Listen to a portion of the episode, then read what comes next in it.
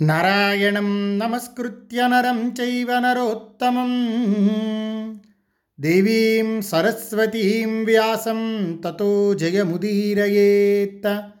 వ్యాసాయ విష్ణురూపాయ వ్యాసరూపాయ విష్ణవే. నమో వై బ్రహ్మనిధయే వాసిష్ఠాయ నమో నమ. సరస్సు దగ్గరికి నీరు త్రాగడానికి వచ్చిన యుధిష్ఠిరుణ్ణి యక్షుడు ఇంకా ప్రశ్నలు అడుగుతున్నాడు. వాటికి యుధిష్ఠిరుడు సమాధానాలు చెప్తున్నాడు. కిం స్విద్ ప్రవసతో మిత్రం కిం స్విద్ మిత్రం గృహే సత ఆతురస్య చ కిం మిత్రం కింస్విన్ మిత్రం మరిష్యత. యుధిష్ఠిర ప్రయాణంలో మిత్రుడెవడు? గృహస్థునకు మిత్రుడెవడు? రోగికి మిత్రుడెవడు? మరణించేవానికి మిత్రుడెవడు? యక్ష ప్రయాణించేవాడికి తోటి ప్రయాణికుడు మిత్రుడు గృహస్థునకు భార్య మిత్రుడు రోగికి వైద్యుడే మిత్రుడు మరణించేవానికి వాడు చేసిన దానమే మిత్రుడు.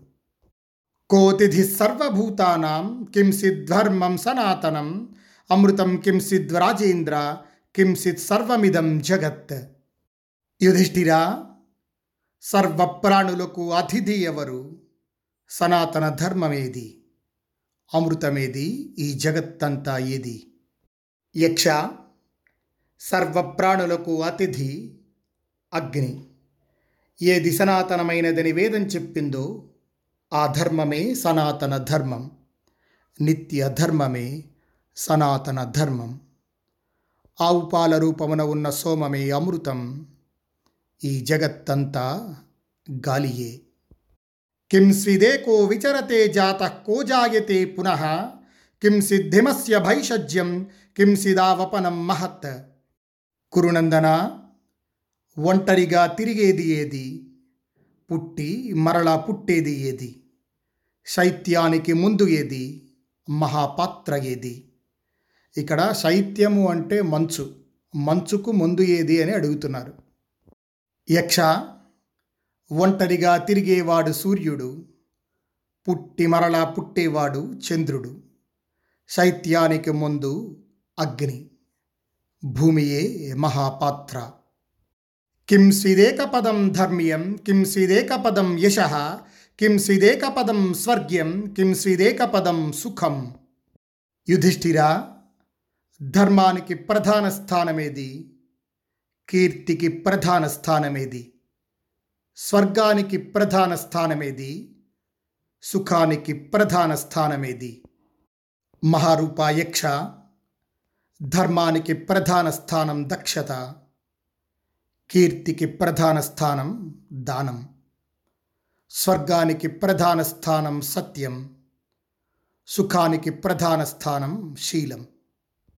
కిం స్విదాత్మా మనుష్యస్య కిం స్విదైవకృతం సఖా ఉపజీవనం కిం కింసిదస్య పరాయణం. ధర్మరాజా మనుష్యునకు ఆత్మ ఏది? వానికి దేవుడిచ్చిన మిత్రుడెవడు?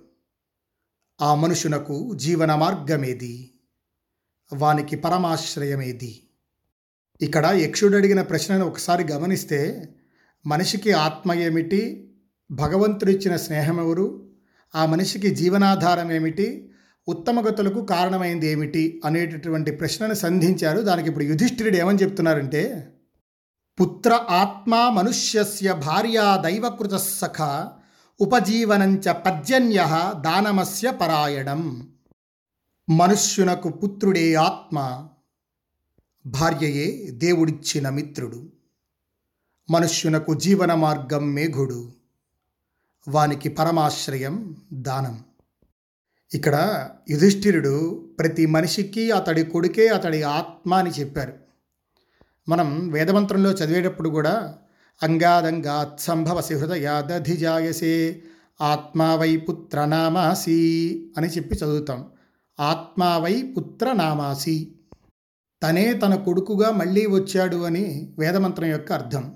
అయితే ఇప్పుడు సైన్స్ బాగా డెవలప్ అయిన తర్వాత ఈ మంత్రాన్ని కనుక చూస్తే ఒక్కసారి ఏం చెప్పారు? మన మహర్షులు మనకి ఏమందించారు అనేది ఈ సాంకేతిక పరిజ్ఞానాన్ని పెట్టుకొని ఒక్కసారి పరిశీలించవచ్చు.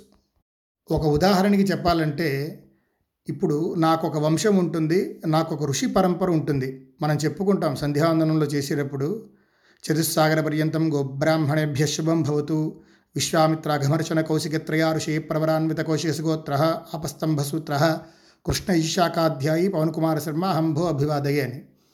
ఇక్కడ నాకు సంబంధించినటువంటి ఋషులెవరు? విశ్వామిత్ర అఘమర్చన కౌశిక ఈ పరంపరకు సంబంధించినటువంటి వాడిని నేను అని చెప్తాను. ఈ గోత్రం కానీ ఈ ఋషి పరంపర కానీ కేవలం అబ్బాయిలకు మాత్రమే పూర్తిగా వస్తూ ఉంటుంది. అమ్మాయిలకి పెళ్ళయిన తర్వాత ఇంటి పేరు గోత్రం మారిపోతుంది. ఋషి పరంపర కూడా మారిపోతుంది. వాళ్ళు ఇంకొక గోత్రంలోకి వెళ్తారు. కానీ అబ్బాయిలకు మాత్రం పుత్రులకు మాత్రం వంశపారంపర్యంగా ఏ ఋషులైతే ఉన్నారో వాళ్ళే వస్తూ ఉంటారు. ఎందుకు అలా మన మహర్షులు మనకు అందించారో ఇప్పుడు సైన్స్ డెవలప్ అయిన తర్వాత దాన్ని ఆధారం చేసుకొని ఒక్కసారి మనం పరిశీలిద్దాం. ప్రతి జీవిలోనూ డిఎన్ఏలో ఎన్నో క్రోమోజోమ్స్ ఉంటాయి. కానీ మానవులలో ఉన్న ఇరవై మూడు జతల క్రోమోజోమ్స్లో స్త్రీకి ఎక్స్ క్రోమోజోమ్స్ అలాగే పురుషునికి వై క్రోమోజోమ్స్ ఉండడం సహజం. ఈ డబుల్ క్రోమోజోన్ ఉంటే అమ్మాయి లింగ నిర్ధారణని ఎక్స్ వై ఉంటే పురుషలింగ నిర్ధారణ చేస్తారు ఈ క్రోమోజోమ్స్ ఆధారంగా. పిండం ప్రాణం పోసుకుంటూ ఉండగా ఈ వై క్రోమోజోము ఆడ లక్షణాలను అణగదొక్కి పురుష లక్షణాలను పెంపొందిస్తుంది. ఈ వై క్రోమోజోమ్ అన్నది తల్లికి ఉండదు కేవలం తండ్రి వల్ల మాత్రమే సంక్రమిస్తుంది ఆ పుత్రునికి. అదే అమ్మాయికైతే ఎక్స్ఎక్స్ క్రోమోజోమ్ పేరు తల్లి నుండి తండ్రి నుండి ఇద్దరి దగ్గర నుంచి వస్తుంది. ఈ ఎక్స్ఎక్స్ క్రోమోజోమ్ కలిసినప్పుడు ఇద్దరి లక్షణాలను పుణికిపుచ్చుకుంటాయి. కానీ ఎక్స్ వై కలిసినప్పుడు వై అన్నది కేవలం తండ్రి నుండి మాత్రమే అందున పెద్దగా మార్పు లేకుండా సంక్రమిస్తుంది. అందుకే మన వేదమంత్రంలో ఇక్కడ యుధిష్ఠిరుడు ఏం చెప్పాడు? ఆత్మావై పుత్రనామాసి. అంటే తండ్రే అదే రూపంలో కొడుకు అవుతున్నాడు అని. అదే లక్షణాలు మనవడి దగ్గరికి అలా వారి వంశమంతా కేవలం వారి తండ్రి తాత ముత్తాతల దగ్గర నుండి వస్తూ ఉంటుంది. అందుకే మగవారిని వంశోద్ధారకుడు అనేది. మనం గోత్రం ప్రవర పద్ధతి ఇదే విధానాన్ని ఇదే విషయాన్ని చాలా అందంగా శాస్త్రాన్ని తనలో ఇముడ్చుకుంటూ చెప్పాయి. ఇప్పుడు ఇందాక మనం చెప్పుకున్న ప్రవరలో మన వంశంలో ఉన్న ముఖ్య ప్రముఖులైన మహర్షుల గురించి చెప్తూ ఉంటాం. ఇప్పుడు నాకు సంబంధించి ఇందాక చెప్పా కదా విశ్వామిత్రుడు అఘమరుషుడు కౌశిక. ఇలా మాది త్రయారుషయం. అంటే ఇప్పుడు ఈ కౌశికస గోత్రం అంటే విశ్వామిత్రుడు అఘమరుషుడు కౌశిక ఆ మహర్షుల యొక్క సంతానం ఈ గోత్రీకులది అని తెలుస్తుంది. అంటే ఈ గోత్రీకులకు సంబంధించిన వైక్రోమోజోము విశ్వామిత్ర మహర్షి దగ్గర నుంచి వస్తున్నది అని అర్థం. అలాగే ఆడవాళ్ళకి రెండు ఎక్స్క్రోమోజోములు ఉండటం వల్ల వారి వంశం పెళ్ళి చేసుకున్నాక భర్త వంశం అవుతోంది. ఇలా కొన్ని లక్షల వేల సంవత్సరాల నుండి వస్తున్న ఈ క్రోమోజోమ్స్ ఎన్నో మార్పులకు లోనవుతాయి. ఈ వైక్రోమోజోమ్స్ పరిమాణం కూడా ఎక్స్క్రోమోజోమ్స్కి మూడు వంతు. కొన్ని కోట్ల సంవత్సరాల క్రితం ఒకే పరిమాణంలో ఉన్న ఈ వైక్రోమోజోమ్ రాను రాను చిన్నదయ్యింది అంటూ ఇప్పుడు శాస్త్రవేత్తలు ఒక వాదన మొదలుపెట్టారు. అయితే ఈ డెబ్లెక్స్ క్రోమోజోమ్స్లో ఒక ఎక్స్కి ఏమన్నా లోపం ఉంటే మరొక దాని నుండి అది తెచ్చుకుంటుంది. ఎందుకంటే రెండు ఎక్స్లు కాబట్టి. దీన్ని క్రాస్ ఓవర్ అంటారు.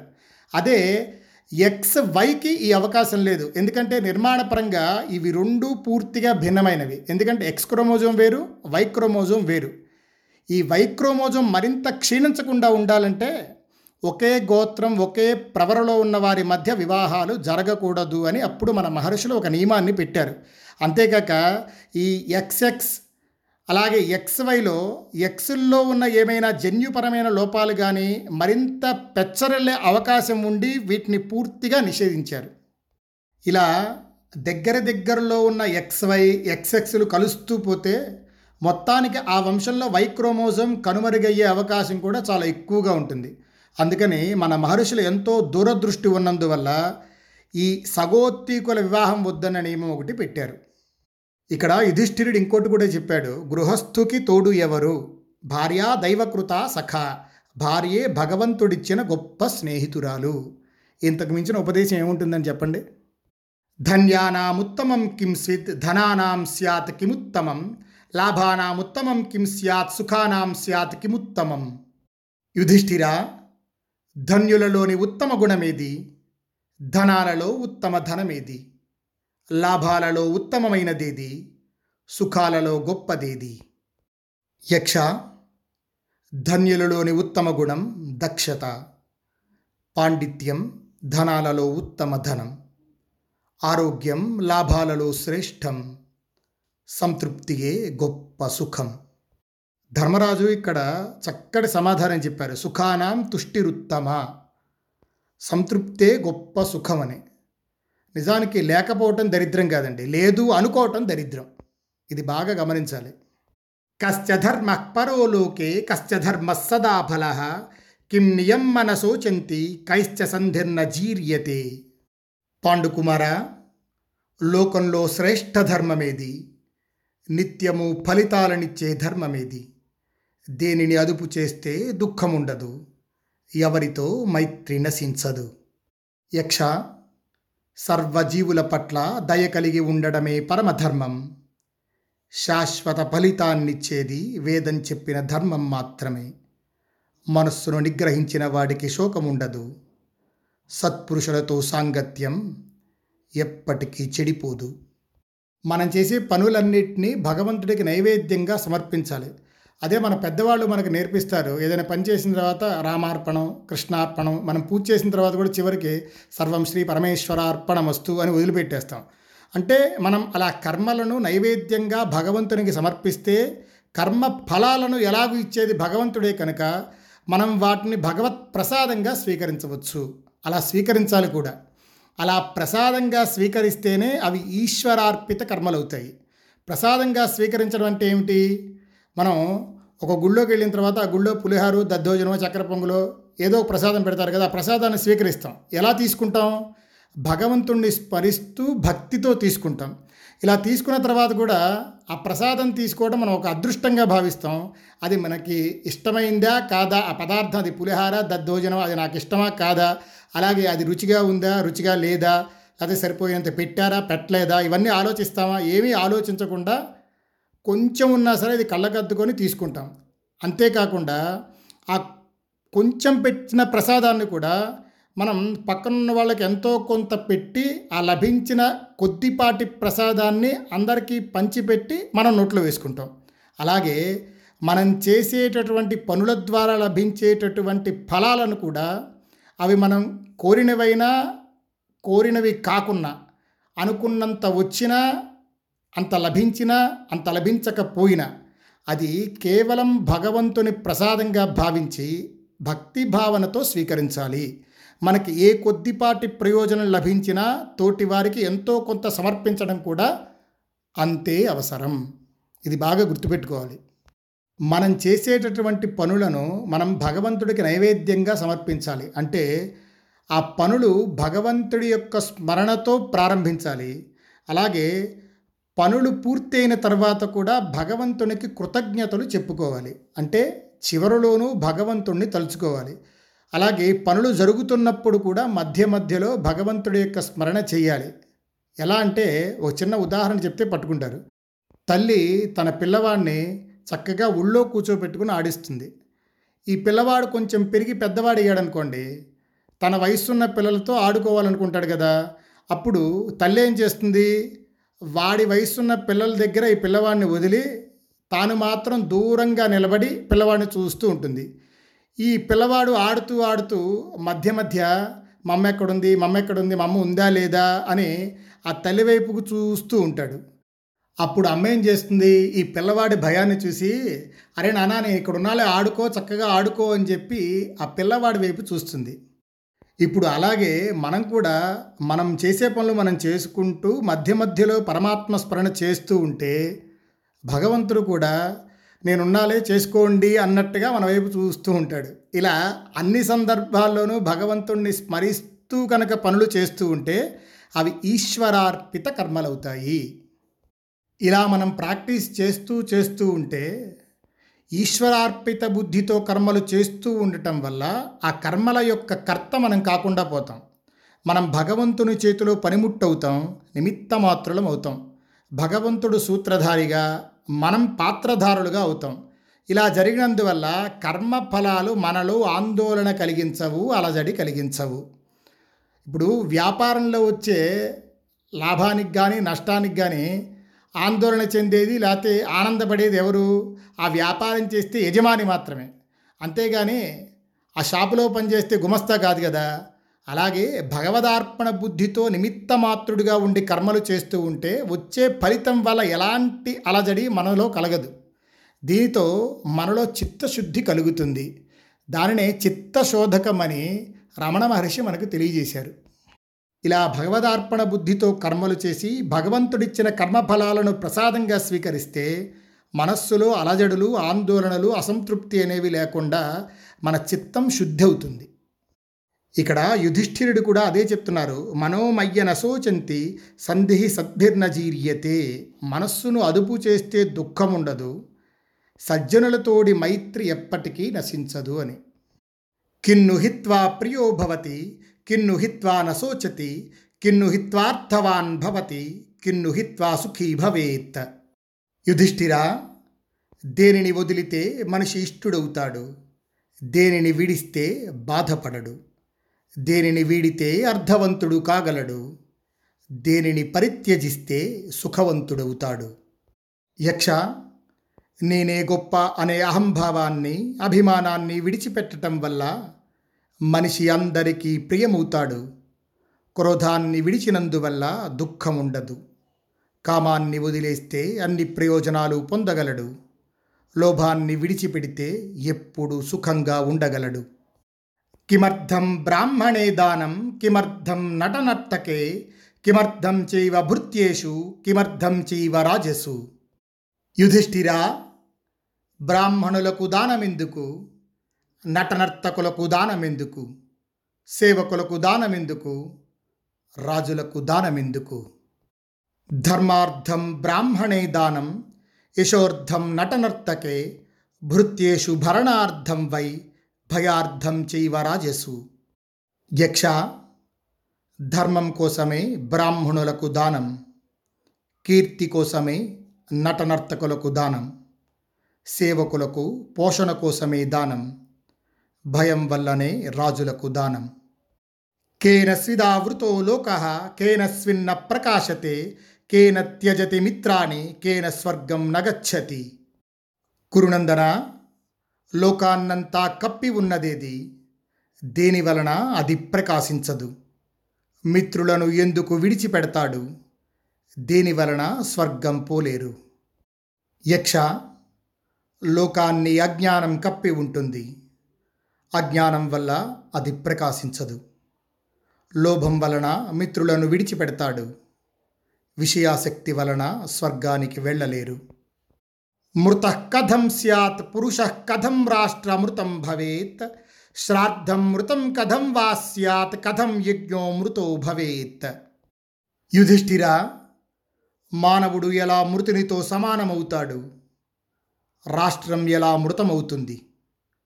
శ్రాద్ధం ఎలా మృతమవుతుంది? యజ్ఞం ఎలా మృతమవుతుంది? యక్ష మనిషి దరిద్రుడైతే మృతుడే. రాజు లేని రాజ్యం మృతం. శ్రోత్రియుడు లేని శ్రాద్ధం మృతం. దక్షిణలు లేని యజ్ఞం మృతం. కాదిక్ కిముదకం ప్రోక్తం కిమన్నం కించవై విషం శ్రాద్ధస్య కాలమాఖ్యాహి తతః హరస్వచ యుధిష్ఠిరా దిక్కు ఏది ఉదకమేది అన్నమేది విషమేది శ్రాద్ధయోగ్యమైన కాలమేది చెప్పు. ఆ తర్వాత నీరు త్రాగవచ్చు నీరు తీసుకొని పోవచ్చు. యక్ష సజ్జనులే దిక్కు ఆకాశమే జలం గోవే అన్నం కోరికయే విషం బ్రాహ్మణుని రాకయే శ్రాద్ధానికి తగిన కాలం. యక్ష నీవేమనుకుంటున్నావో? తపఃకిం లక్షణం ప్రోక్తం కోదమశ్చ ప్రకీర్తిత? క్షమాచకా పరా ప్రోక్త కాచహ్రీ పరికీర్తిత. ధర్మరాజా తపస్సుకు లక్షణమేది? దమమంటే ఏది? పరాకోటికి చెందిన క్షమ ఏది? సిగ్గంటే ఏది? యక్ష స్వధర్మాచరణమే తపస్సు మనస్సును అదుపు చేయటమే దమం ద్వంద్వాలను సహించగలగటమే క్షమ చెడ్డ పనులు చేయకుండుటగే సిగ్గు. ఇక్కడ ధర్మరాజు చెప్తూ స్వధర్మాచరణమే తపస్సు అన్నారు. తపస్సు అంటే తన ధర్మాన్ని తాను పాటించడమే. శాస్త్రం వల్ల నీకు ఏ ధర్మం విధించబడిందో దానినే స్వధర్మం అంటారు. అందుకే అలా స్వధర్మాన్ని ఆచరించడమే మహాతపస్సు అవుతుంది. అలాగే క్షమ అంటే ఏమిటి అంటే క్షమా ద్వంద్వ సహిష్ణుత్వం అని సమాధానం చెప్పారు యుధిష్ఠిరుడు. అంటే సుఖదుఖాల్లోనూ లాభనష్టాల్లోనూ పొంగిపోవటం కృంగిపోవటం లేకుండా రెండూ సమంగా స్వీకరించటం క్షమ అంటారు.